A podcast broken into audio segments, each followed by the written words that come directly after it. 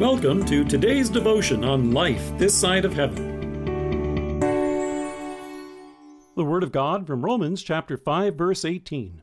Consequently, just as the result of one trespass was the condemnation for all men, so also the result of one act of righteousness was justification that brings life for all men. Patient zero there's a medical term which has become more familiar in recent weeks. It refers to the first person to be infected by a viral or bacterial disease in an outbreak. In a BBC article from a couple of weeks ago, author Fernando Duarte wrote, Advances in genetic analysis now make it possible to trace back the lineage of a virus through those it has infected. Combined with epidemiological studies, scientists can pinpoint individuals who may have been the first people to start spreading the disease and so trigger the outbreak.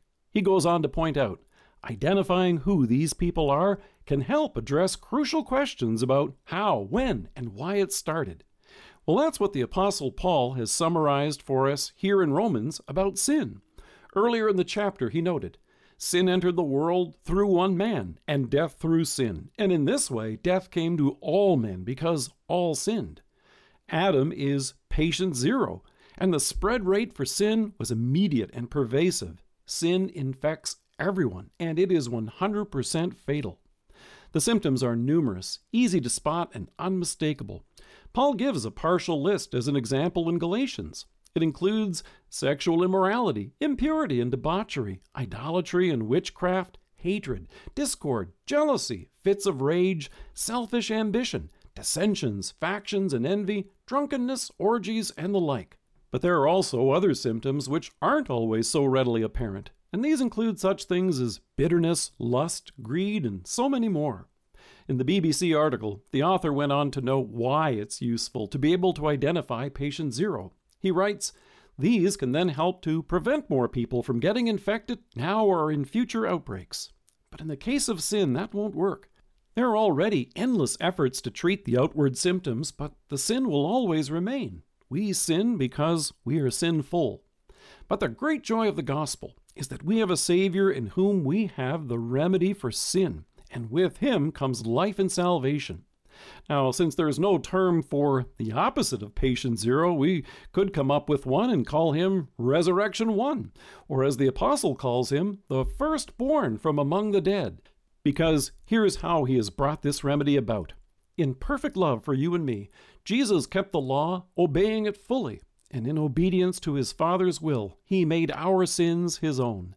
He died in our place on the cross to defeat sin, and he conquered death when he rose from the grave.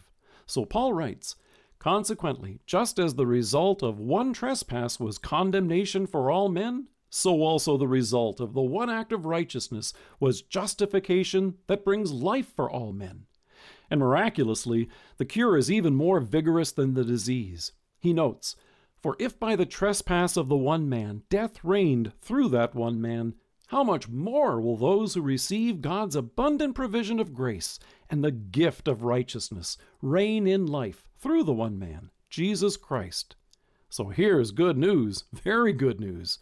In 1 Corinthians we hear, For as in Adam all die, so in Christ all will be made alive. Adam is indeed patient zero when it comes to sin. But today, we rejoice in the cure that comes through faith in Jesus.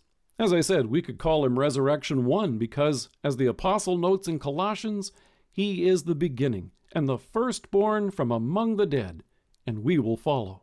Let us pray. Jesus, grant that balm and healing in thy holy wounds I find. Thank you for sin's precious cure and everlasting life in you. Amen. Thank you for joining us. If you're listening to us by podcast or on Alexa, we invite you to browse the resources that are available on our site at lifethissideofheaven.org. God bless you and have a great day.